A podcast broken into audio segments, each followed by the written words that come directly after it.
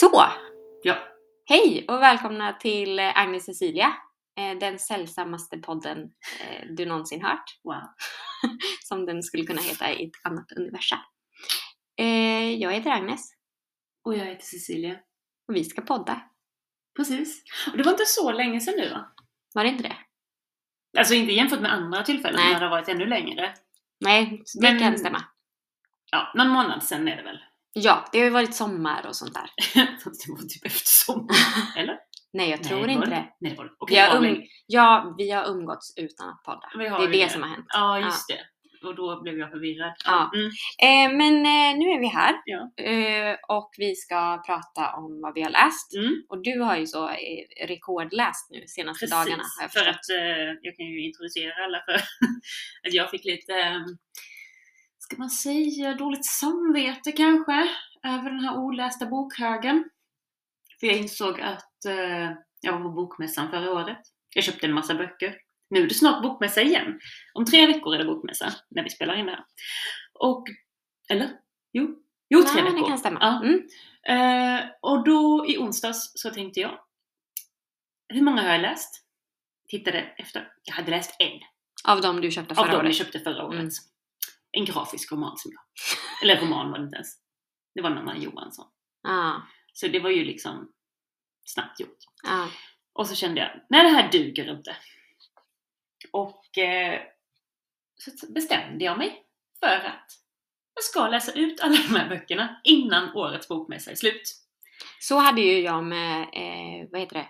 Eh, Bokrean? så heter det Ja. Bokrean. Ja, jag tänker att så här kommer jag ha det nu. Ja, det alltså bra. man kan inte hålla på Nej. och, och liksom skjuta upp saker. Man får ta lite ansvar för böckerna man köper faktiskt. Ja, de är ju till för att läsas. Ja, de kanske blir lite ledsna liksom. Om Mm. de bara blir lämnade i flera år. Mm. Eller de så känner de hade- så här, åh gud vad skönt. Men de hade kunnat hamna i ett hem där någon läste dem. Mm. Men så hamnade de här i mina högar.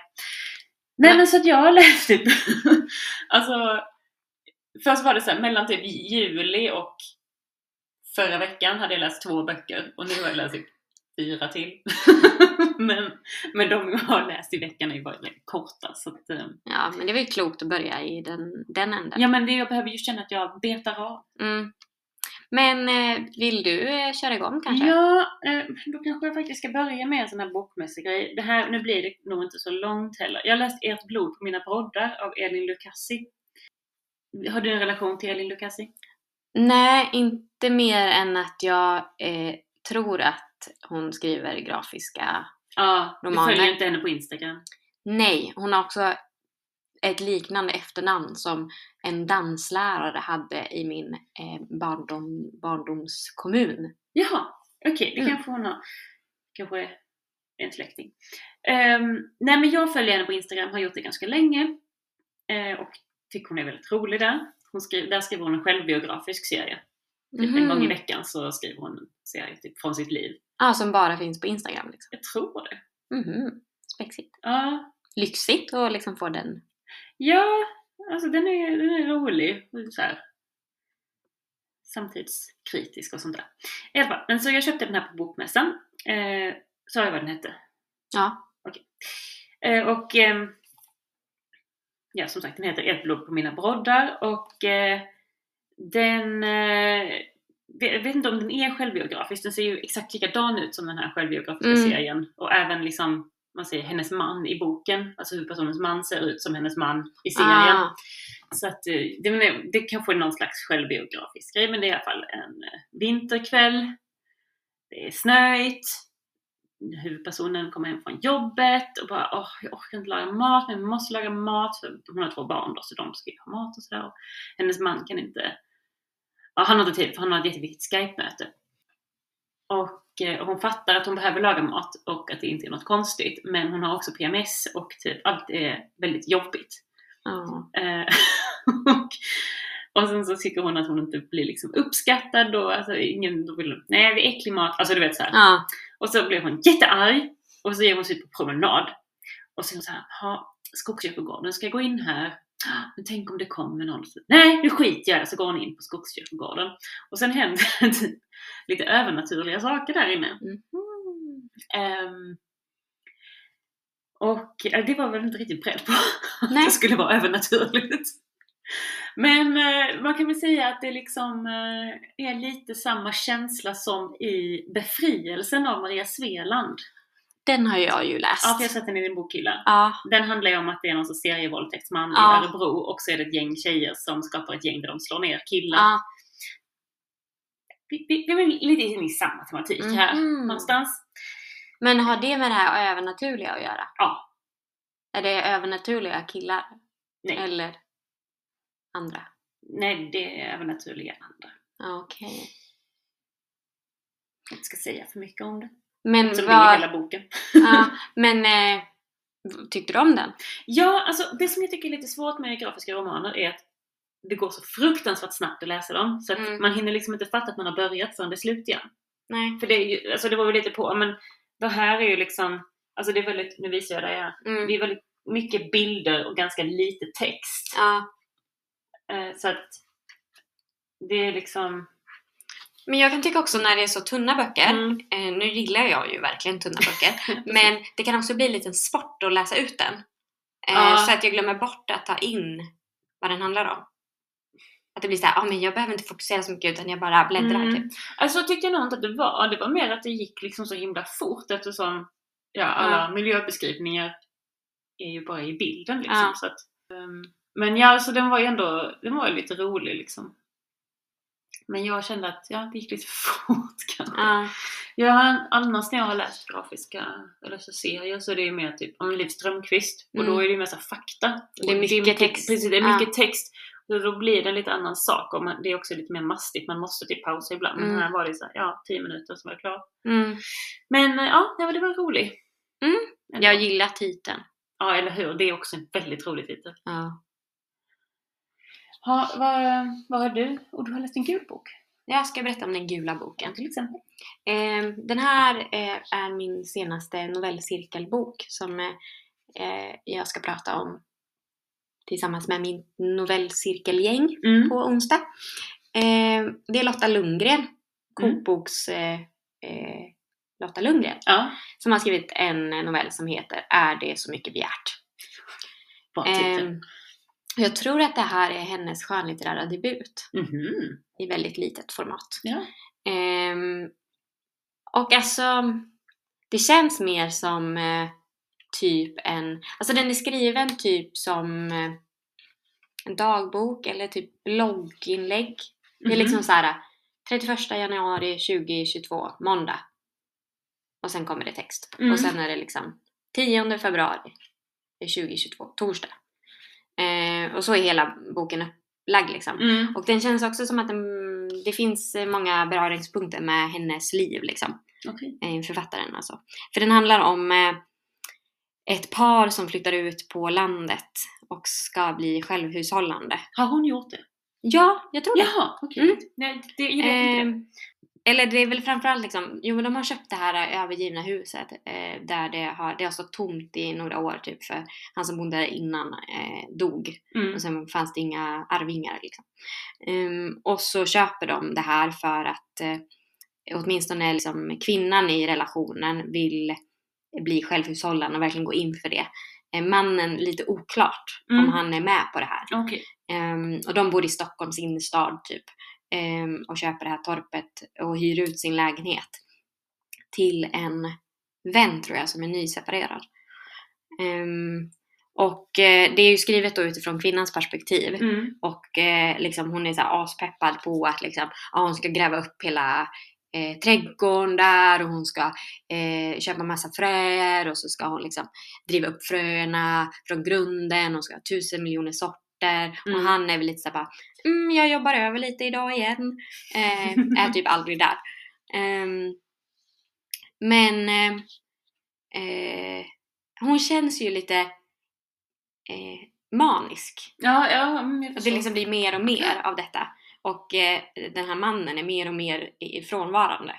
Ehm, och bara med liksom typ genom att han har typ smsat eller ringt, de har pratat liksom, men han är inte där. Mm. Ehm, och ehm, alltså jag kände nog kanske, jag blir lite så här plötsligt så blev det lite en mordhistoria. Eh, och det kände jag lite så här, har jag sovit lite nu? Eh, och missat något här? Eller var det så här plötsligt? Och det kan jag ju inte svara på då.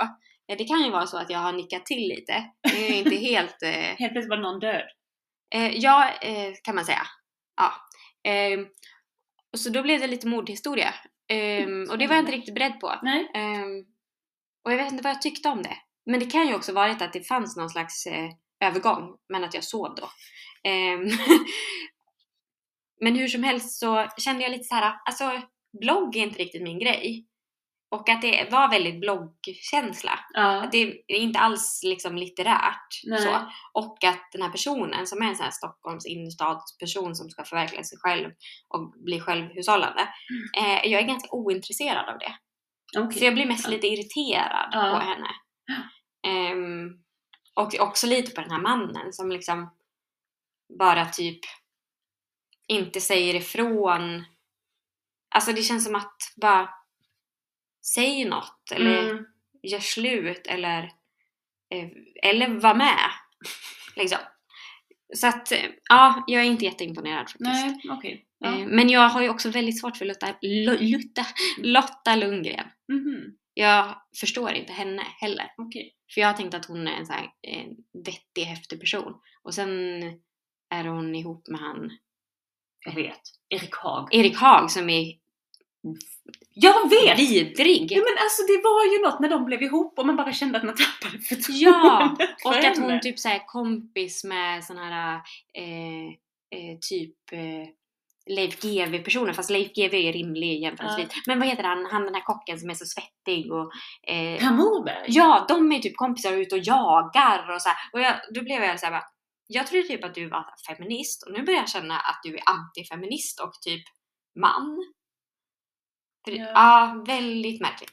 Så att, eh, ja, det, hon har lite mot sig kan man säga. I, när, du- I din läsning? I min läsning. Ehm, så att, eh, nej, inte imponerad. Men det ska bli spännande att prata om den för det kanske kan vara så att jag har missat något Mm. eh, fundamentalt här. Du kanske hinner läsa någon liten bit av den igen? Ja. Jag brukar försöka göra det eftersom jag är så disträ när jag läser. Men eh, ja. Men ja, jag funderar på det här med bloggformatet. Mm. Alltså känns det inte lite som att det är att göra det ganska enkelt för sig? Jo, jag tänker också det att om man inte kanske liksom är en jättebra författare Mm. så kan man komma undan. Ja. För det här är bara som att Ja men det är ju som att hon har skrivit dagbok. Typ. ja, precis. Och som Mm. du säger, då behöver man inte liksom ha, alltså, gestalta eller liksom Nej, ha någon slags litterära ambitioner typ, utan man kan bara... Ja, men det står liksom så här. Eh, 14 februari 2022, måndag. Har idag spikat en plan med datum för hela säsongen sådder. Har också insett att perioden från första veckan i april till och med mitten av maj kommer bli så intensiv att det bästa vore om Felix kunde ta tjänstledigt från jobbet, alternativt sjukskriva sig. Camilla ringde förut. Packningen kring kökskranen hade tydligen börjat läcka. Gav henne numret till Felix. Han får ta en sväng förbi Södermannagatan innan han lämnar stan efter jobbet. Och så håller på. Ja. Och jag tycker det är ganska ointressant. Ja. Ja.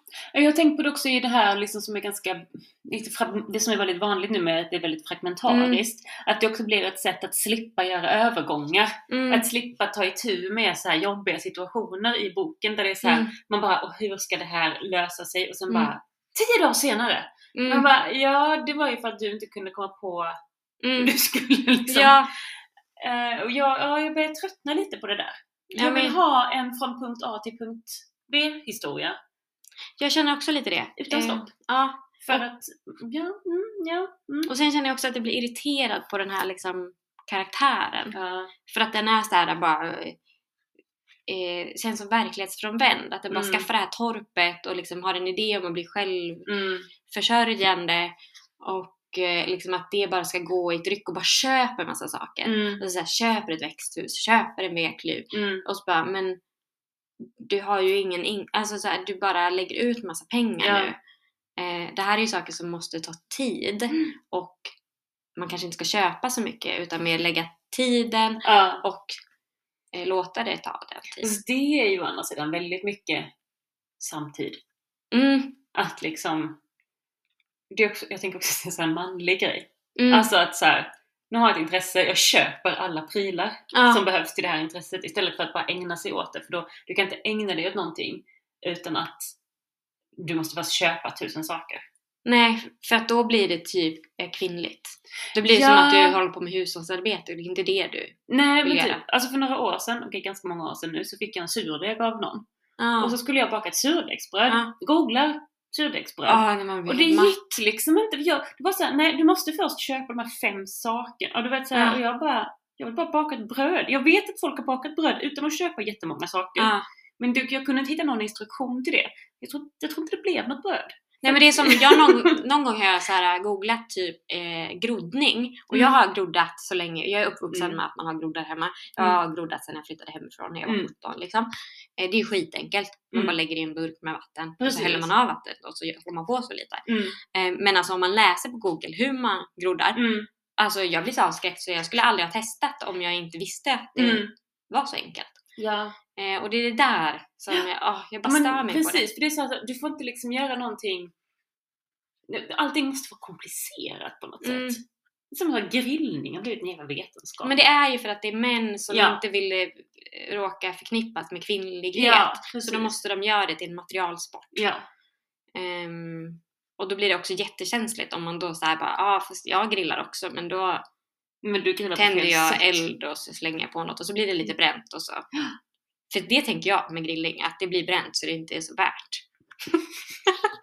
Ja. Nej, det, det, det är ju för att du inte har en man då som Ja, grillar åt dig. fan också. Det kan vara Ja. utan det faktiskt. Det känns som ett eh, lågt pris att betala. Ja. Nej men jag, ja, ja okej. Men då Ja. har vi spytt galla vid detta. Färdigt! Ja, färdigt. Då går jag till min bokcykelbok. Ja! Som är den tjockaste boken jag har läst i Herregud. år. Och eh, jag tror den tjockaste boken som fanns i min liksom eh, olästa bokhög. Wow. Eh, det är Strändernas svall av Eivind Johnson. Men är det också en bokmässebok? Nej, det Nej. är en bokreabok. Ja! Den ingår i en serie, den som du ser här bakom mig. åh som är så fin. Det är en väldigt fin serie som liksom innehåller typ, vad är det? Fem böcker. Som är liksom i en box. Och alla har fina mönster. Och så är det så klassiker va? Ja, det här är svenska klassiker. Ah. Jag har ju två boxar. Svenska klassiker och internationella klassiker. Ja. Och jag tror att det här är den första jag har läst ur den här svenska klassikerboxen. Men de här, de kan man ju nästan köpa bara som en inredning. Ja, det var ju det jag gjorde. Jag tyckte Ja. det är skitsamma. Jag har också läst några av dem innan. Eh, Men jag bara, jag bara, tror, då kostade det så här Det var jättebilligt, jag Ja, kommer men ihåg var det. 89 kronor Ah. för all, alltså en Ah. box. Alltså det var något så vansinnigt billigt så man kunde liksom inte stå emot. Men vi läste i alla fall den här i min bokcirkel och jag kommer inte riktigt ihåg hur det var nu. Det var ett långt resonemang om vilken bok vi skulle läsa och vi slutade i den här. Ehm, Men var det för att du hade den? nej, det var Nej. inte därför. Alltså jag kommer ihåg att först pratade vi om Paul Auster och New York-trilogin. Mm. För att på något sätt kunde vi koppla den till vår förra... Ah. Jo, just det! För där, det var detaljerna av Ja. Jenberg. Och där är den som läser New York-trilogin av Paul Auster. Ja. Och så pratade vi, ska vi läsa den? Men så gjorde vi inte det. Och på något sätt hamnade vi att vi skulle läsa Strändernas vall. Ja. Eh, och den är, känner du till något om den? Nej. Nej, okej. Det är liksom en, eh, vad ska man säga? En återberättelse eller omskrivning eller retelling, Ja. om man säger det på svenska, av eh, Odysseus.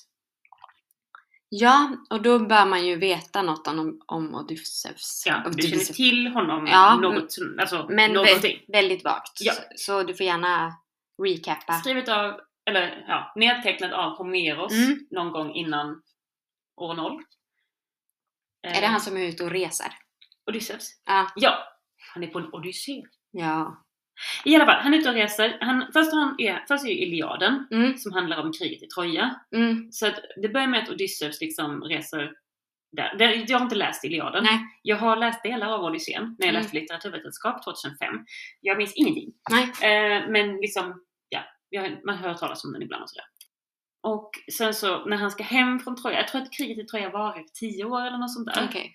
Så ska han hem därifrån och på hemvägen av olika anledningar så råkar han ut för olika hinder vilket gör att hemresan också tar tio år. Ah.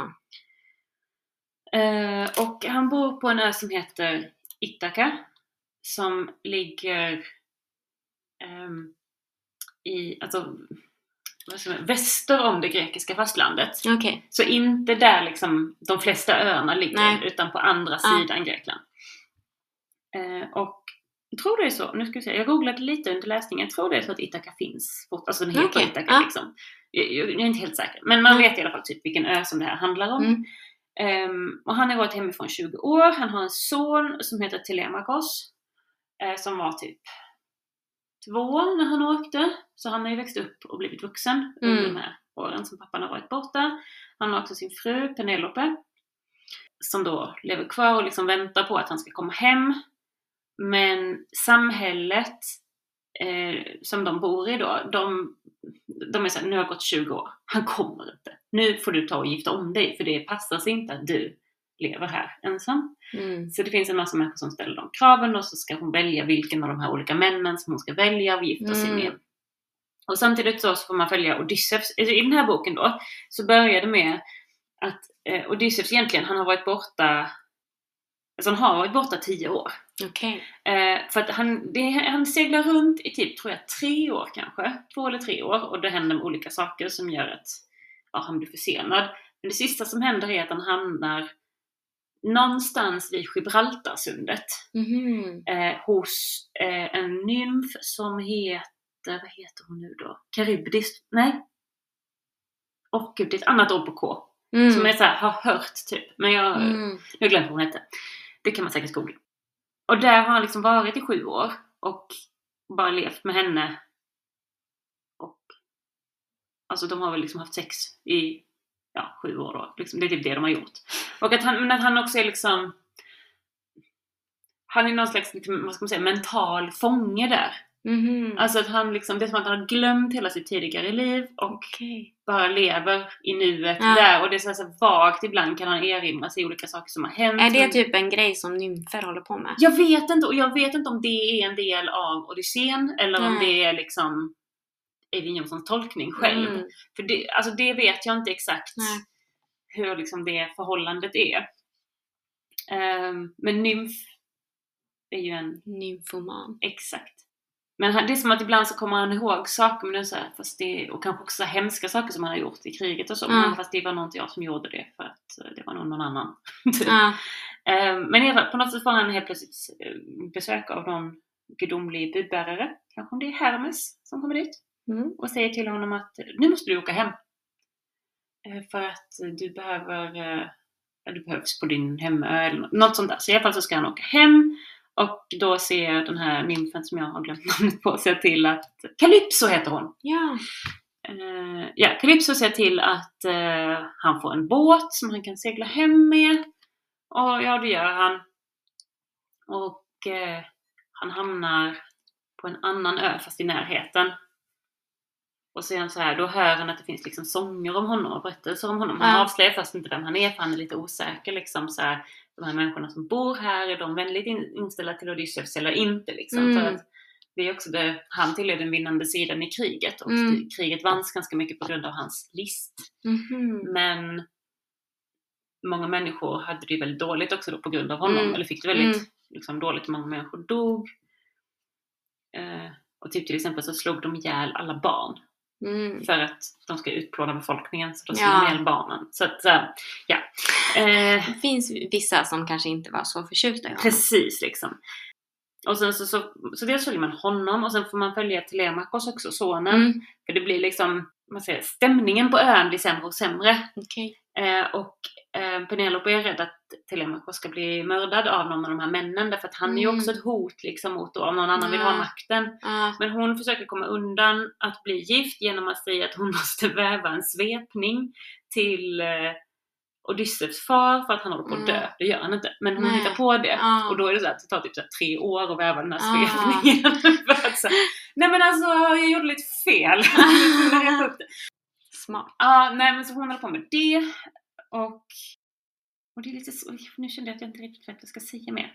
Det är liksom väldigt många olika saker som händer.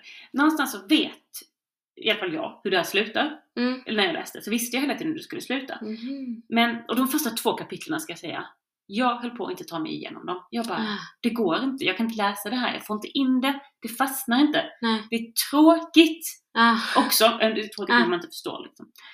Jag bara, hur ska jag ta mig igenom den här tjocka boken? För den är ju ändå på 560 sidor eller något sånt där tror jag. det är så pass. Jag kolla. Ja, 565. Eh, men jag började lyssna på ljudboken för ibland hjälper det. Mm. Ja, inte riktigt. Jag tog mig åtminstone igenom de två första kapitlen. Började läsa kapitel tre bara, nu fattar jag. Ah, Nu, sen blev den jättebra. Okej. Kanske lite seg någon gång ibland, men ändå bra. Och mot Ja. slutet, för han kommer tillbaka till Ithaka Ja. och så ska han liksom så här. Alltså det slutar ju med att han kommer tillbaka och liksom återtar sin plats som kung. Just det, Mm. för han är kung, det glömde jag Mm. säga. Eh, på Ithaka. Men det som, där blir i slutet blir det som en... Alltså för det är som att Penelope har väntat på honom. Mm. Men sen när han har kommit tillbaka är det liksom, dels är han ju inte den här unga snygga mannen som Nej. reste. Nej. Och han är liksom ärrad och han har tappat flera tänder och förlorat Mm. flera fingrar och liksom trött och gråhårig och liksom så här. Hon är fortfarande ganska snygg. Ehm, men liksom så här så är det verkligen honom hon vill ha tillbaka. Vill hon överhuvudtaget? Alltså så här, det är inte som att de gifter sig av kärlek heller. Liksom. Eh, så att det är ganska så här osäkert liksom vad hon egentligen vill där. Mm. Alltså så här att för hon börjar ändå så här tänka att hon, hon har valt ut vilken av de här männen hon ska gifta sig med. Mm. Och då ska hon flytta från ön, tänker hon, med Mm. honom och så ska Telemakos bli kung istället. Men så kommer ju Odysseus tillbaka och då funkar inte den planen. Men har hon något att säga till om liksom? Nej, inte jättemycket. Nej. Alltså det är ju lite det här att hon kan Mm. typ manipulera folk men, Mm. men det passar sig inte att hon Nej. lever där helt ogift och sådär. Eh, men sen, jag vet inte heller, alltså hon kanske är intresserad av den där mannen som hon Mm. tänker att hon ska gifta sig med. Fast han är inte särskilt trevlig så jag vet inte om hon faktiskt är det. Nej. Men ja, i alla fall. Och sen så slutar det med att eh, Odysseus då dräper alla de här, alltså för att först så pratar, jag tror att det är han och Telemakos som pratar om liksom vad de ska göra. Och så han bara, men döda inte dem, typ så här, kanske döda en. Men nej men då dödar Odysseus alla de här männen som har bott där i tio, alltså för att de har liksom hängt runt där i typ tio år Ja. och ätit och druckit av liksom hovets mat Ja. och sådär. Eh, Men han, och då tycker Odysseus att han kan liksom inte lämna det, alltså om han inte dödar alla så finns det fortfarande någon som kan, Ja. skulle kunna liksom konkurrera med honom så han dödar typ så här, ja jag vet inte, 30 pers liksom. Bara, hmm, hur ska jag lösa den här situationen? Ja, jag dödar dem. Det är så jag löser alla Ja situationer. men det är så. här, ja, jag vet inte. Nej men den var faktiskt väldigt bra. Jag gillade den, jag Kul. gillade språket. Sen så fanns det ju definitivt saker man kan invända mot. Den är också från 40-talet. Mm. Vilket till exempel märks på språkbruk och sånt där. Ja, Men eh, det är liksom, det är ju som det är tänker jag. ja. Eh, Jag tycker ganska många flärpar i dem. Jag, jag tänker jag ska nog inte läsa någonting. Men Mm. ehm, alltså, du är ju väldigt allmänbildad, tänker jag. Ja. Alltså även om du inte har läst då Odysseen Mm. eh, så vet du typ vad den handlar om. Mm. Skulle man fatta den här även om man inte är allmänbildad slash har läst? Ja men det tänker Odysseen. jag. Alltså så här, det blir mer liksom eh, överraskning då. Mm. Alltså nu berättar jag ju allt. Typ. Ja, men då kan man glömma det. Men om man har läst Kirke, Ja, just den här det. kända som har kommit liksom nu, så Ah. då, där känner man igen en del grejer. Ah, För där är Od- Odysseus också, Ja, också med. ja. Svåra ord och namn. Ja, och så eh, kom jag ju på att jag ville se något mer. Eller jag ville läsa från boken. Ja, Eller, kul.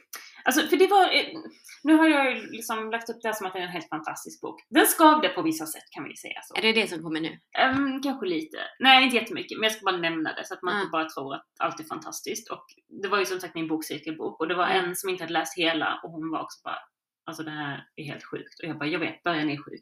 Den är Ja. faktiskt jättekonstig. Det är extremt mycket sex. Han är ju hos den här nymfen då. Ja, Ehm, och, det pratar, och det är överlag pratas som, ganska mycket om sex på ett lite konstigt sätt.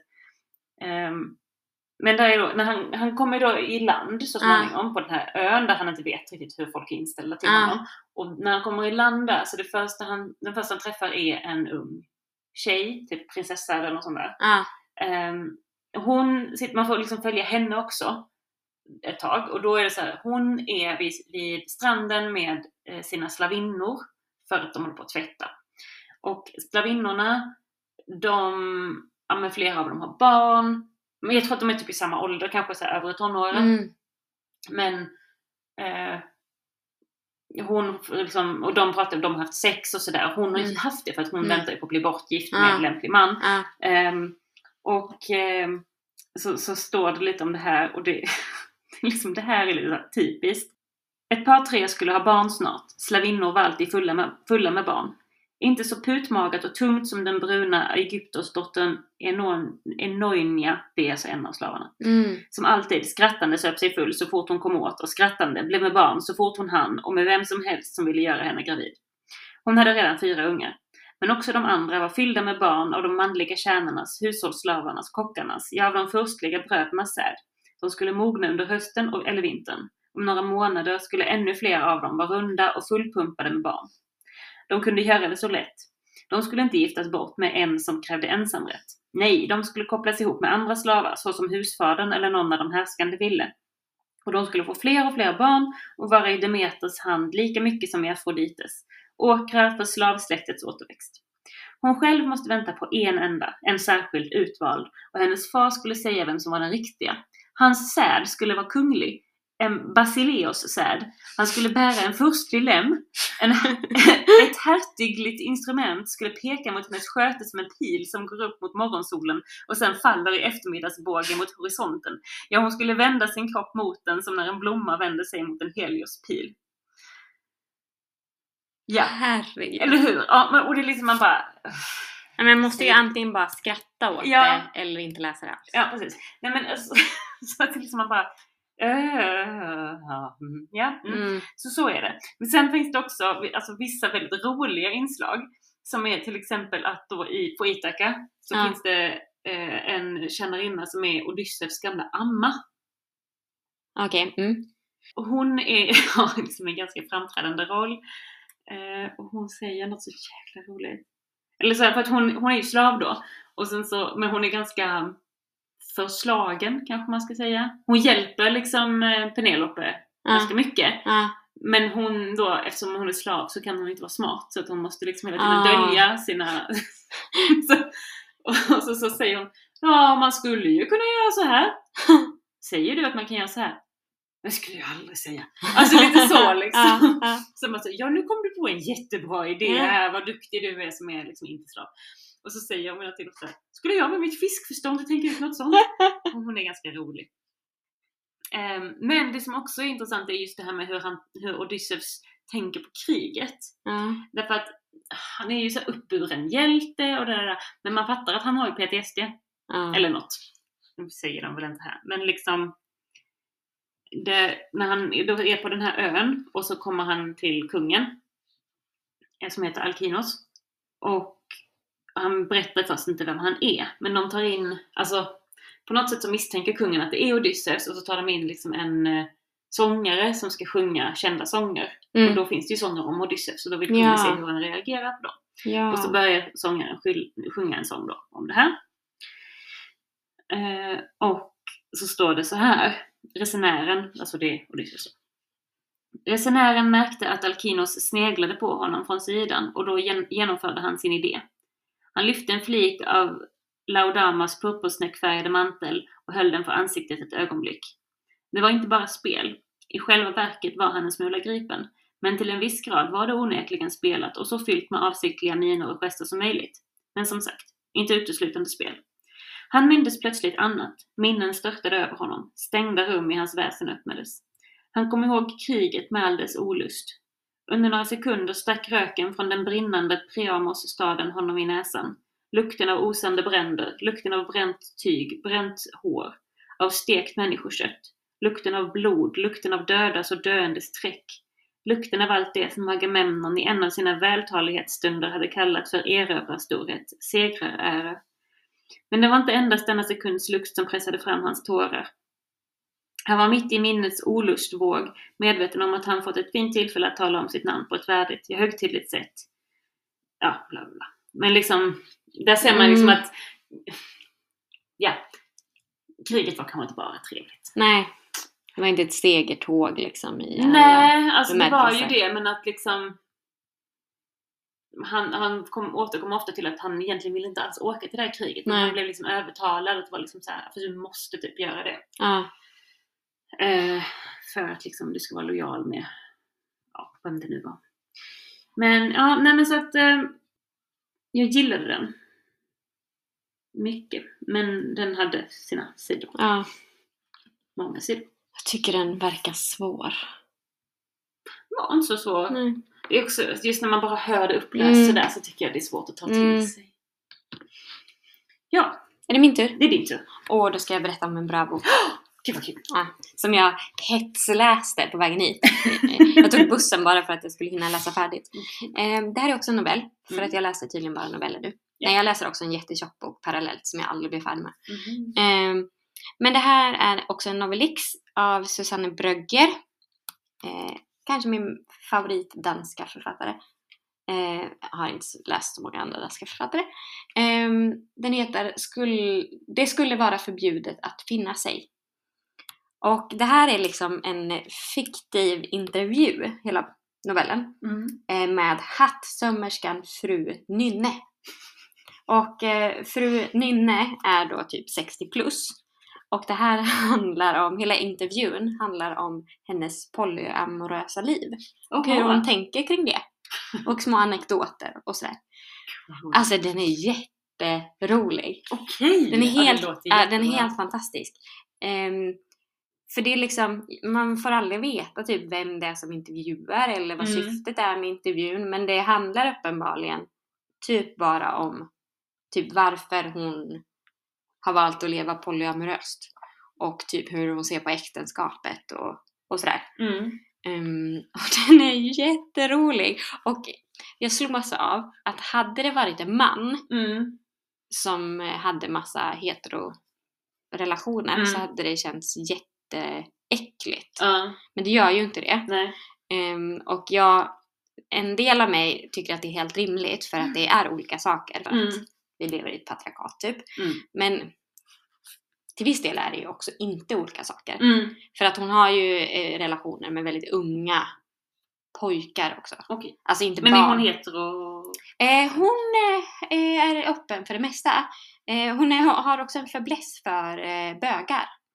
Okej. Och det kan man fråga sig typ, men varför är de eh, intresserade av henne? Ja, ja. För att hon är fantastisk. okej. Vem faller inte för henne? Jag har markerat väldigt många ställen här för den är extremt Åh. rolig.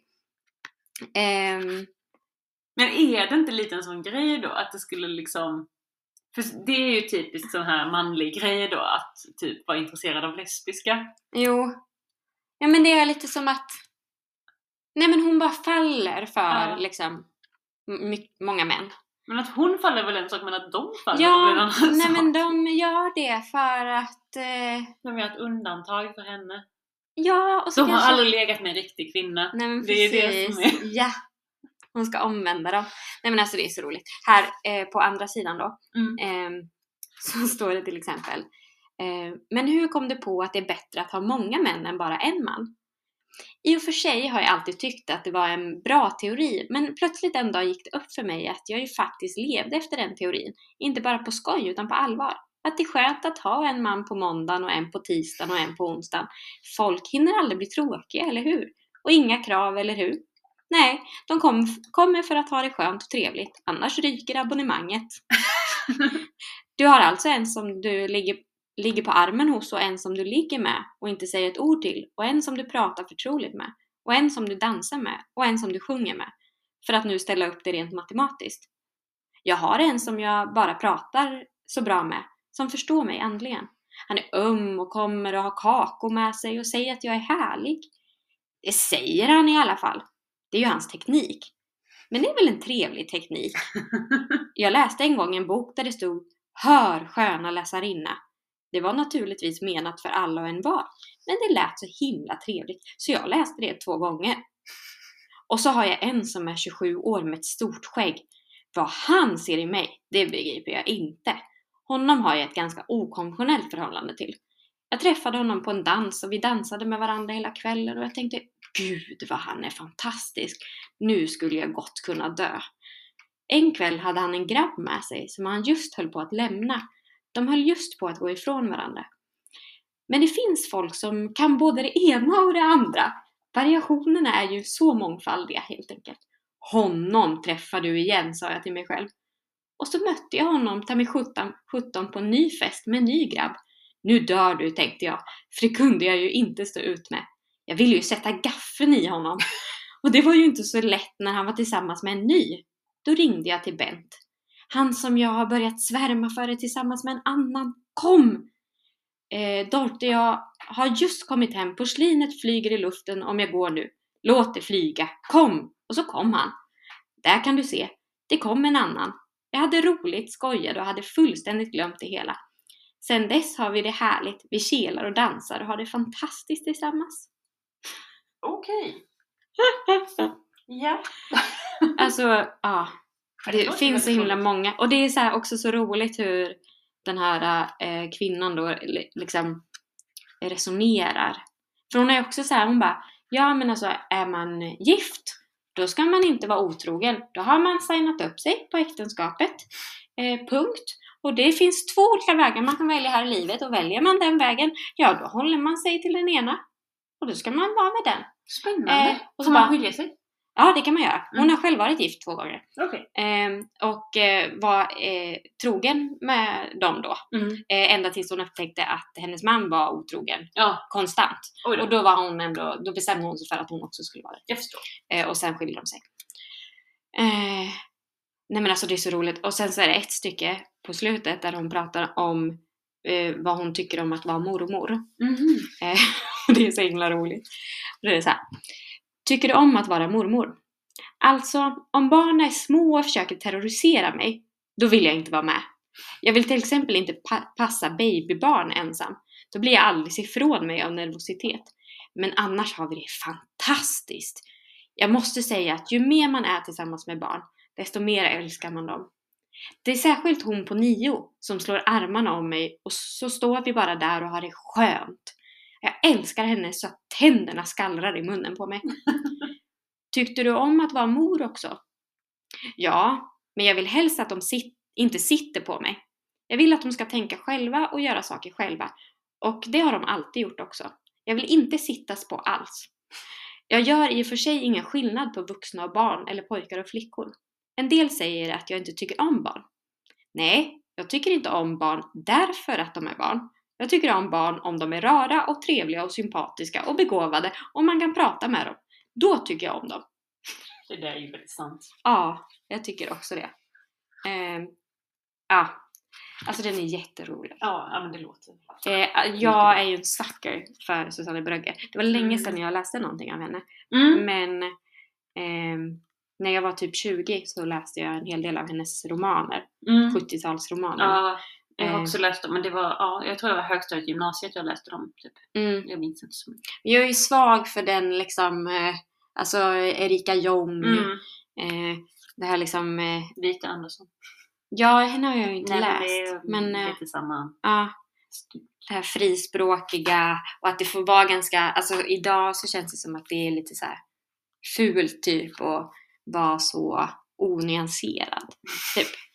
Ja. Eh, att det ska vara så eh, liksom korrekt på många Mm. sätt. Liksom. Mm. Eh, och då kan jag sakna det här. Liksom, som lite bara köttiga liksom. Ja!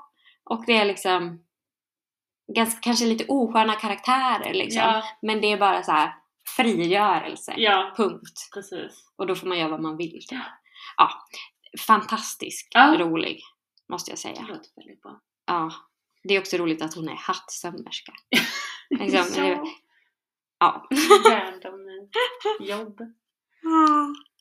Ja, ska jag ja. ta nästa? Du hade en blommig bok, jag tar en blommig bok. Mm, snygg Eh, övergång. Precis. Eh, Jag har läst, förra gången vi pratade hade jag läst Mårbacka av Mm. Selma Lagerlöf. Mm. Och eh, nu har jag fortsatt med Ett barns memoarer Ja. som är som fortsättningen då, det är samma Ja. volym här. Eh, Så det handlar helt enkelt om, ja det är hennes memoarer, eller hon skriver om hur det var när hon var barn. Nu var det ett tag sedan jag läste ut den, Mm. kanske två veckor sedan. Jag läste den under ganska lång tid. Eh, Men den, var, den är väldigt lik Mårbacka i stilen. Det är, Mm. det är väldigt trevligt, det är väldigt mysigt. Ehm, jag skulle säga att det är högläsningsvänligt. Mm. Jag skulle också säga att det funkar att läsa även om man är barn. Mm. Det handlar ju om ett barn liksom. Mm. Ehm, och nu ska jag försöka komma ihåg vad som hände. Eh, Och vad jag tänkte. Ehm, Men hon är väl, vad kan hon vara? Kanske början när hon är i tioårsåldern, 9-10 Mm. eller något sånt där. Eh, Och ehm, ja, under några år framåt.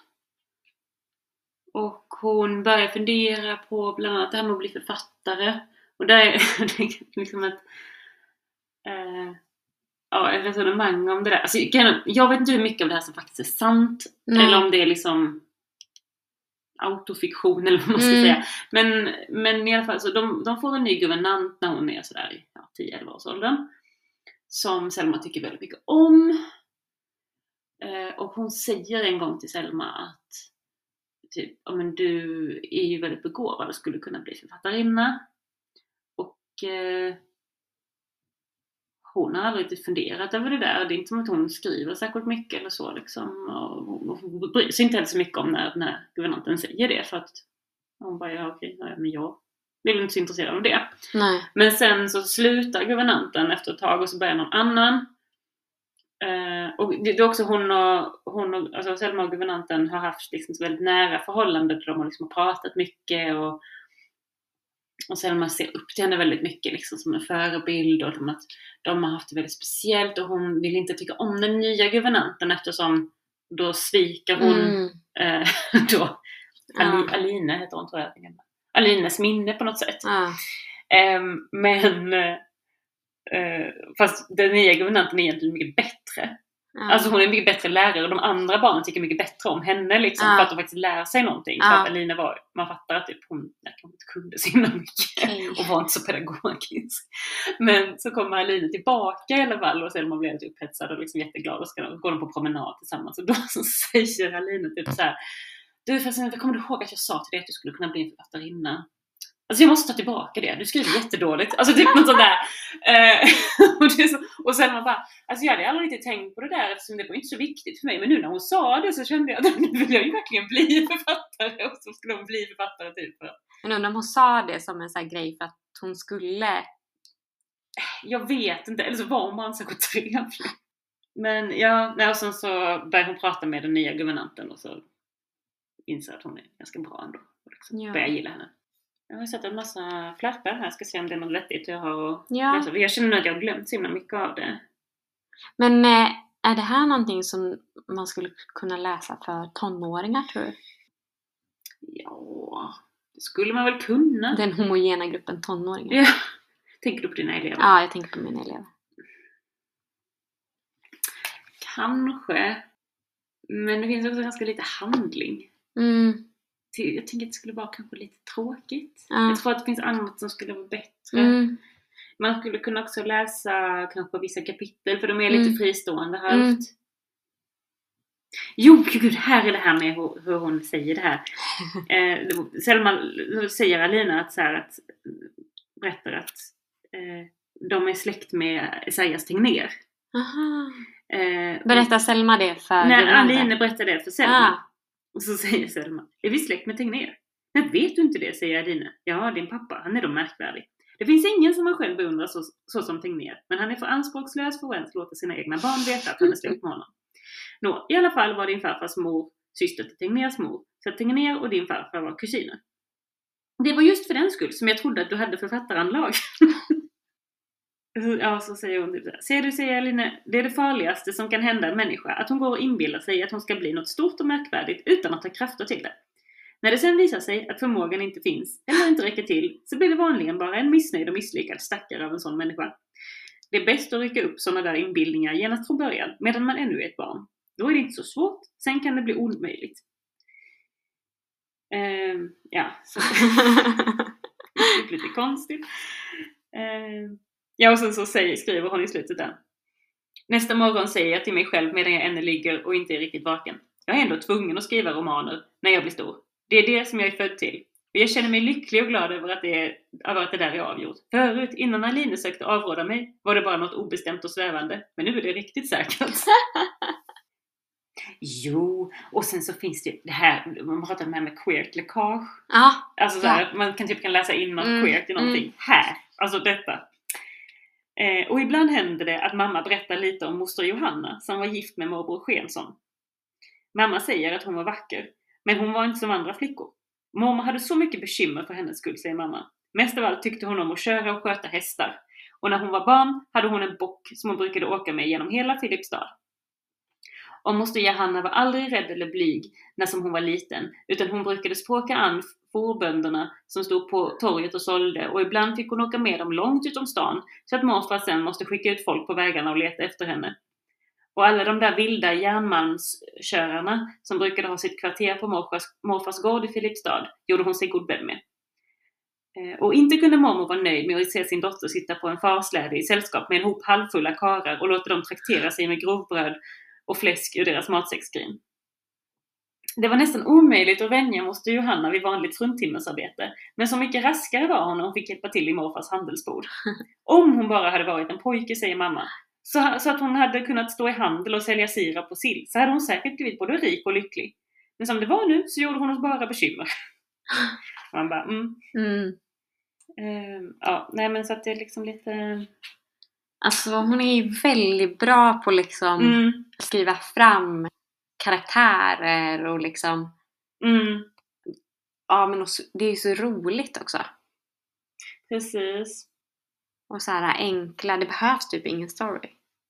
Nej, precis. För det är liksom, det var väldigt också man bara läste på liksom. Mm.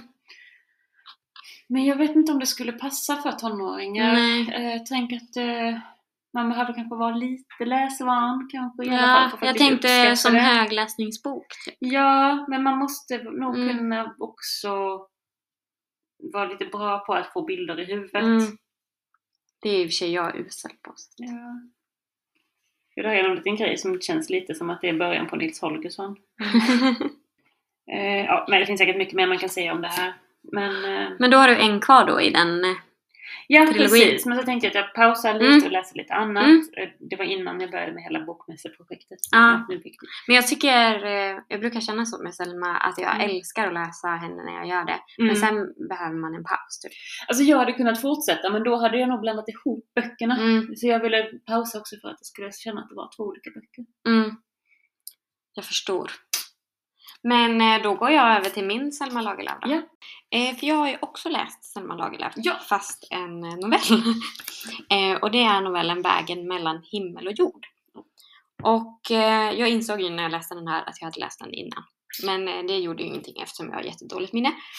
Ehm, och den här, den handlar om en gammal överste som eh, har liksom eh, slutat sitt eh, jobb som överste Mm. och lever eh, någon slags pensionärsliv i Värmland. Och eh, han, eh, han bor först i, hyr in sig hos en gammal majorska. Men när hon dör så måste han flytta. Och då Mm. flyttar han till en eh, bondgård i Kil. Mhm. Och där han bor liksom på övervåningen och på undervåningen så bor det en annan familj. Eh, och eh, folk tycker typ att han är lite konstig för han har liksom ingen tjänstefolk eller så. Ja. Utan han tar hand om allting själv. Ja, det är ju lite märkligt Ja, faktiskt. det är ju knäppt. Ehm, och han, men, han säger liksom till alla att det är för att han liksom, ja men han vill ha koll på att det görs på rätt sätt och sådär. Men det finns vissa misstankar om att han kanske egentligen är fattig och inte har råd med det. Mm. Och det är ju lite skämmigt och så. Ja. Eh, men eh, Eh, en sommarnatt så när han eh, ligger och sover eh, eller han ligger till sängs så eh, hör han hur det är liksom någon som eh, han hör typ kliv. Så och funderar han lite såhär, är det en tjuv typ? Och vem kan det vara? Är det liksom bondfolket som bor under honom? Eller vilka är det? Men det låter liksom annorlunda. Så, så tänker jag så här, men det är lugnt typ, för jag har ju låst, till skillnad från så här enkelt bondfolk så har jag ju sett till att låsa dörren ordentligt och, och sådär. Så det är ändå ingen som kan komma in. Och sen bara hör han hur dörren slås upp liksom. Och så bara, "Jaha, okej, ja det är någon som har kommit in. Ja, ja, men det är ingen fara för jag har typ en till dörr som jag har låst och, och, så här. och sen flyger den dörren upp. Mm. Och sen har han en stor mattväv som hänger i ett av rummen. Så han säger ja ja men nu kommer ju den här äh, inbrottstjuven eller vad det är att trassla in sig i den här mattväven så då kommer jag ju liksom eh, kommer den bli rädd och springa därifrån typ eller någonting. Men plötsligt så, eh, den här person eller vem det är liksom, lyckas ta sig ända fram till överstens säng. Mhm. Och eh, då visar det sig att det är liksom en soldat. Men det är liksom en, eh, inte vilken soldat som helst utan det visar sig att det är typ döden i soldatkläder. Eh, kläder. Minsann. Japp. Jag Eh, anade att det var något sånt. ja, och då förstår ju översten att han snart ska dö. Mhm. Ehm, och då är det som att han liksom... Som man kan tänka sig att när folk eh, får veta att de ska dö, Mm. att de bara ser över sitt liv och liksom så här, vad ska jag göra de här sista, sista dagen eller dagarna som jag är i liv? Eh, hur ska jag tillbringa de dagarna och, och vart ska jag ta vägen och så. Ehm, så det handlar liksom om det och eh, var han väljer liksom att tillbringa sin sista tid. Mm. Och det, alltså det är ändå ganska fint. För han liksom, det är ju liksom en gammal man, han är typ 75 liksom och överste. Jag tänker mig som maskulin Mm. man liksom. Men att han är liksom så här, ja men typ jag vill göra någonting som jag aldrig har gjort innan. Jag vill liksom hitta en ny väg. Ja men och han liksom funderar kring vad skulle det vara liksom. Mm. Vad, vad har jag inte tidigare testat? Ja. Och det, ja, det, jag tyckte det var väldigt fint. ja. Eh, Men är det fokus mest på det eller? Ja, det är det det handlar om. Liksom. Okej. Typ vad han eh, ska göra. Eh, den här, jag kommer inte ihåg om det är liksom en dag han vet att han ska, liksom att det blir hans sista Mm. dag dagen efter. Eller om det är några dagar. Eh, men han liksom funderar då kring liksom hur han ska, vad han har varit med om innan och eh, vilken person han har varit innan och liksom vem han, vad han vill utforska typ Mm. den här sista tiden i sitt liv. Mm. Ja. Spännande. Ja, men lite sådär liksom. Alltså jag gillar ju det att det ofta är så här i Selma Lagerlöfs böcker. Mm. Att det finns så här eh, manliga karaktärer som har väldigt mycket känslor. Ja, jag har inte tänkt på Eh, det. Och ibland är de eh, jättestöriga för de är som tonåringar. Liksom. Och det är bara såhär Åh jag är så kär! Nej! Eh, jag ska aldrig låta mig förtrollas av denna kvinna. Ja, men det där Sen- är ju inte bara Selma. Alltså det där är ju hela 1800-talet. Ja. Men jag tycker det är väldigt roligt. Ja. Men jag tycker också att det är fint att det, den här var ju mycket mer lågmäld liksom. Mm. Ehm, men ändå att väldigt stora känslor Ja. på plats liksom. Ehm, och att, ja men det är ju det här med att det finns inte alltid en handlingen är inte det Mm. viktiga utan det är de inre processerna Ja, liksom. Ehm, och att det gör att typ jag själv också börjar tänka Ja, på alltså när saker. du berättade det här så Ja. började jag, svävade jag ju ut och började fundera på vad jag skulle göra om jag fick Ja. ja. dö övermorgon. Ja, och jag menar det, så, det kan man ju fundera på ett så här, ah, vad skulle du göra? Och så, Ja. På ett skojigt sätt. Eller så kan man liksom verkligen fundera. Ja. Eh, Och jag känner att det manar ändå till Ja. eftertanke. Ja. Ja. och sen är det ju lite så här eh, övernaturligt. Alltså lite Mm, magisk realism som precis. hennes böcker är liksom. Ehm, och jag det tycker är jag det ju gillar typ det. inte i den här. Nej. Den är ju realistisk liksom Ja. så. Men det är ju ändå saker man funderar över mycket, tycker jag. Med, eller för att nu Nej men, hijackade jag. nej, men eh, det är väl det som är tanken. Sköpade jag. Nej men att typ, det är mycket, jag, jag tänkte mycket på, alltså hon är ju överklass. Mm, Det finns ju, antar jag, en skola. mm, Eller det, det finns, för det pratas om det någon gång liksom. Men hon går ju inte där. nej. Och alltid när de pratar om andra människor så är det andra, ja men alla var där, alla herrgårdarna. Typ så. Men det liksom, det finns, alltså de fattiga barnen, eller jag vet inte ens om de var fattiga, alltså det finns liksom inte några andra barn Nej. eller några andra människor. Alltså nej. de pratar om torparna som kommer och jobbar. Men det är liksom, man märker att de finns inte i hennes värld. Nej, och då kanske bara om de finns så är det att Mm. de, är, är, de kommer dit och jobbar. De har inget liv. Nej, eller liksom så här, fast det är knappt ens att de finns. Nej. Alltså det, och det är liksom den här självklara uppdelningen i att det är klart att hon ska vara och förtjänar att vara i den här rika liksom eh, överklass eh, miljön, att det är liksom så här. Och det är också, det är lite en grej i sig, för den här Aline, Ja. ehm, ska vi se, jag tror att hon, hon är typ kanske 17 eller sånt, hon är rätt ung. Shit. Eh, men hon då, det, det blir så att när hon kommer och ska vara vik- vikarie, lärare där, Ja. så får hennes småsystrar följa med också som är också där Ja. runt 10 någonting. Eh, och då, deras pappa har dött, så Okej. att de har blivit fattiga. Ja. Eh, så att det är ju liksom, de har ju varit, de är typ kusiner eller Okej. vänner till familjen eller något sånt och har liksom då varit i samma, Ja. samma ekonomiska grupp. Men när pappan dog så blev de fattiga för att då finns det ju ingen som längre, och då är det som så här, ja okej då får de bo här och vara liksom jag vet, ja. Det är lite på nåder liksom. ja men på något sätt så är det ju ändå, ja det är lite på nåder och blir, man blir väldigt beroende av, av liksom den familjen. Ja. Och man är så beroende av männen då, att det är Ja. mycket så fokus på att folk ska gifta sig för att bli Mm. lyckliga liksom. Mm. Det är också lite roligt sen när man tänker på Selma. Men hon Ja. är ju väldigt inställd också på den unga år att hon aldrig ska gifta sig på grund av Mm. att hon är halt. Mm. Eh, Så att det kan, jag vet inte om det, är det, det på något sätt spelar in liksom att eftersom hon inte på något sätt verkar kunna drömma om ett eget giftermål så vill hon typ att alla andra ska Men gifta sig jag tänker också att det kan finnas en, alltså det blir det giltiga ursäkten till att Ja. inte gifta sig typ. Men att hon, det kanske också fanns ett element, alltså inför sig Ja. själv också. Ja. Att hon kanske inte var intresserad av män. Mm. Eh, och att då blir det liksom så ja ah, men jag är halt så det. Ja, men jag tänker att hon också så här fått, alltså ja, i och för sig, nu är det här skrivet i efterhand. Ja, alltså för, förmodligen, vad ska hon annars skylla på liksom? Men, men man- hon hade ju också kunnat liksom vara så åh nej, jag kan aldrig gifta mig, gud vad hemskt. Alltså, så här, ja, liksom. ja, ja. Men, men det är ju inte, ja, nej det, det är ju inte det. Liksom. Nej. Men som sagt, mycket fokus på andras.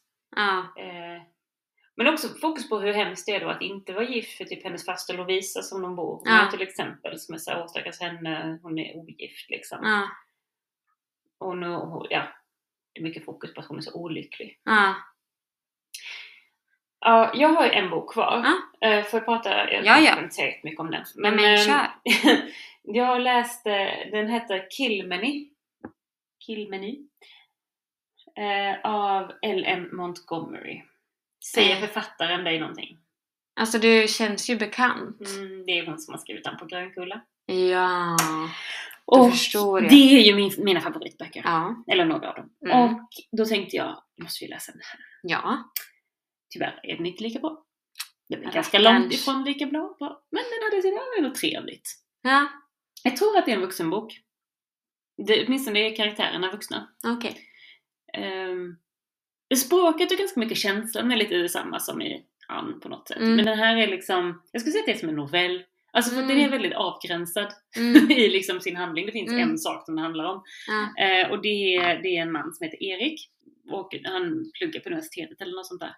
I alla fall, så han, han har en vän som bor i en liten by och jobbar som lärare där. Men vännen blir sjuk och behöver åka iväg och då frågar han Erik, kan du komma och vara vikarie för mig Mhm. i en månad? Och Erik säger okej. Så han åker dit och alla är såhär, ska du åka till den lilla byn? Det är ju, Mm. Vad ska du göra där? Jättetråkigt. Liksom. Han bara, men jag ska på min vän. Han kommer dit, han har skittråkigt. Men en dag ser han en mycket vacker flicka. Ooh. Men när han går in, hon är liksom i en, en övergiven trädgård typ. Så Ah. går, och han, eller han går in i trädgården och det är då Ah. han ser henne. Ah. Hon spelar fiol, det är så det. Hon spelar Åh. fantastisk fiol och hon är så vacker. Och så går han in och så märker hon honom. Då springer hon därifrån. Och han bara, vem är den här människan? Han, har aldrig sett henne innan liksom så här. Och han är då typ ganska snygg så alla tjejerna i byn vill ha honom men Mm. han är inte så intresserad för ja. Han kan ju få vem han vill i stan liksom. Mm. Eller kanske inte vem han vill men liksom Mm. Ja, i alla fall. Men så får han veta att den här tjejen heter Kilmeny. Hon är stum. Mhm. Eh, och liksom lever väldigt undangömd tillsammans med sin farbror och faster. Och eh, något slags eh, fosterbarn som de har. Mhm. Eh, som de en gång tog in för att det var någon så förbipasserande som födde barn i deras lada och sen dog. Och då lät de Mhm. bara barnet bo kvar. Ja, Erik då han blir lite besatt av Kilmen hon är så vacker så han går tillbaka dagen efter. Och då är hon där igen. Och då är hon så här, förlåt att jag sprang iväg igår, jag blev typ lite rädd och sådär men ja, nu är jag här och jag vill gärna typ prata med dig. Så de börjar hänga. Hon har en liten tavla som hon skriver Mm, på. jag tänkte precis säga bara, Mm. hur sa hon det här? Jo, men hon skriver ju då på den Ja. här tavlan. väldigt vältavligt. Ta, Mhm. tavlig. Tavlig. Åh gud. Det var inte ens meningen. Eh, på tavlan. Och, de, ja, och han blir ju kär. Ja. Väldigt, väldigt kär. Hur är det nu? Jo, men så han vill ju gifta sig med henne. Men ah, så... På någon, eller han får någon slags uppenbarelse av att säga, oj just det, jag vill gifta mig med henne, men hur ska jag göra det? Jag kan inte gifta mig med någon som är stum, fast jag skiter i det, för jag älskar henne. Men så typ den, han bor liksom inneboende hos några och då är det så här, kvinnan där, hon bara, men alltså du kan inte gifta dig med henne. Alltså du måste sluta umgås med henne för nu så håller du på att bara leda in henne på liksom Mm. någon slags väg som säger, du kommer aldrig kunna gifta dig med henne och du kommer åka ifrån och du kommer hitta någon annan men hon är Mm. fast här. Mm. Så du kommer bara göra henne olycklig, du måste sluta träffa henne. Och han bara, "Åh, jag måste sluta träffa henne. Hur ska jag? Så, så, så kommer han inte till trädgården då en kväll. Nej. Och han är bara olycklig. Och, men sen så bestämmer han sig för att nej men jag ska gifta mig med henne. Jag älskar henne, jag vill gifta mig, jag ska vinna hennes kärlek. Mm. Och då bestämmer han sig... Ja men så i alla fall, den här andra fosterbarnet då, Mm. Neil. Mm. Han är ju då av eh, italienare-släkt. Mm. Och det vet man ju hur de är. Ja. Tyvärr, får man väl säga, så är Ella Montgomery lite rasbiologisk. Mm. Rackarns. Ja, det, det är inte första gången liksom. Nej. Det är ganska mycket i Ann också. Fast Mm. där är det på ett annat sätt. Här tyckte jag det var lite mer flagrant. Ja. Ehm, nej, men i alla fall. Så att han är ju också intresserad av Kilmeny, Ja. egentligen. Eh, och han skvallrar för moster och morbror. Mm. Varpå de låser in henne. Eh, men då går Erik dit och säger, men jag vill gifta mig med henne. Eh, jag vill vinna hennes kärlek. Kan ni låta mig göra det? Och det kan de. Och sen så, gud nu ska jag komma ihåg. Ja, men i alla fall, det är lite förvecklingar. För sen så kommer Kidman på att hon älskar Erik. Men hon kan inte gifta sig med honom. för Hon kommer förstöra hans liv. Eftersom hon är stum. Mm, ja, givetvis. Men ja, man kan väl säga stort sett gott allting gott. De får varandra. Ah, Saker och ting det var ingen löser stum sig. idé. Nej. Va? Åh, vad dåligt. Men det var liksom så här, det var ändå lite trevligt. Man blev lite glad. Men det var också så här att jag kände, nu gör vi en höna och en fjäder. Ja. Det är inte ett så stort problem. Men han måste väl ha en representativ eh, Men det är väl också lite novellformatet. Det måste ju finnas någon slags konflikt. Jo, Och så ska det vara snabbt löst. men det är ju också en sån här grej då på eh, rasbiologin att Mm. Alltså, hon... Hennes mamma, eller såhär, Kilmeny, Kilmenys föräldrar var gifta Mm. när hon blev till. Mm. Men innan hon föddes kom det fram att hennes pappa då, alltså han hade varit gift innan, det var helt Mm. öppet. Mm. Han hade sagt att hans fru var död. Hon dyker upp. Mm. Så helt plötsligt är, då är ju det andra äktenskapet ogiltigt. Mm. Men alltså helt ärligt, till pappans försvar så visst trodde han verkligen att frun var död. Aha. Det var den informationen han hade fått. Ah. Ehm, men då är det som att, nej, men då är hon helt plötsligt oäkting och han kan ju inte gifta sig med en oäkting. Erik. Nej. Och man bara, fast alltså nu, nu tycker jag att, jag vet inte. Ja, nej, men Om man nu var så förälskad och eh, kunde ha överseende med den här stora, stora Precis. detaljen att vara stum. Så Men, borde ja, han ju kunna ha överseende med. men tyvärr inte alls lika bra som Ann-böckerna. Vi läser hellre dem, Ja, om man inte har läst. ja, Man kan hoppa över den här. Det var det. ja, ändå en salig blandning. Ja, men saligt. lite fokus på äldre litteratur. Ja, det är ju bara en ny bok. Jag har Ja. läst två noveller också, men de är också gamla. Ja, alltså jag känner typ att jag försörjer Novelix. Ja, det skulle jag Men egentligen säga. är det att jag försörjer Majornas böcker och kaffe. Ja. Och det är jag helt fine med. Ja.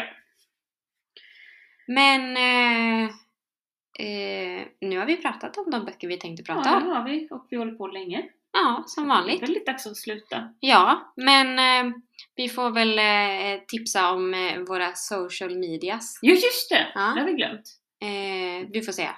Ja, eh, vi har ett Instagramkonto Ja. som heter Agnes Cecilia podd.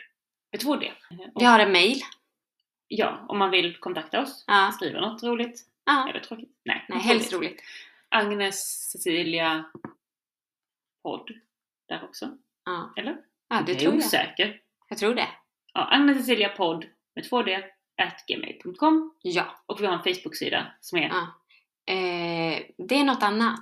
Det är väl Agnes Cecilia en sällsam podd? Ja, det är det nog. Ja. Vad bra reklam vi gör. Det är väldigt så övertygande. Ja. Ehm, och sen så om vi har klippt det här i tid, det vet man aldrig. Mm. Men då kan vi ju tipsa om eh, Radikal bokmässa, ja. sista helgen i september. Samtidigt som den vanliga bokmässan. Ja, den, eh, Den kom- konventionella. Ja. Kom, kom, kommersiella. Så eh, får man liksom eh, rannsaka sig själv och se vad man är för sorts människa. Jag är ju den kommersiella, det vet Ja. Eh, jag var det en gång i tiden också, men nu har jag gått över till den radikala sidan. Ja. Eh, och då kan man åka till eh, Hammarkullens kulturhus Mm. och gå på det. Torsdag till söndag. Mm. Jag kommer vara där om man vill kändisspana lite. Förlåt. Mitt hånfulla skratt. eh, Ja. Och till dess har du kanske läst alla böcker som du köpte förra året på bokmässan. verkligen hoppas. Men det ska jag ha gjort. Köpte jag några böcker? Det borde jag ha gjort. På Radikal bokmässa. Tror jag.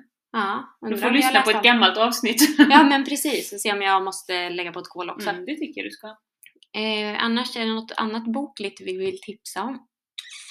Du brukar gå på det här, äh, vad heter det, poesi... Poesi och prosa. Jag tror att det var i onsdags. Ja. Men jag, jag, jag tror det och jag glömde bort det. Jag Ah. tror att Åseberg skulle varit där. Mm, spännande. Mm. Men eh, jag... Jag har också sett att biblioteket i Göteborg Ja. har sån här shared reading ja! i trädgårdsföreningen. Men det här hörde jag om. Just det, för jag var på bibblan med en kompis och hen hade varit på det. Ah.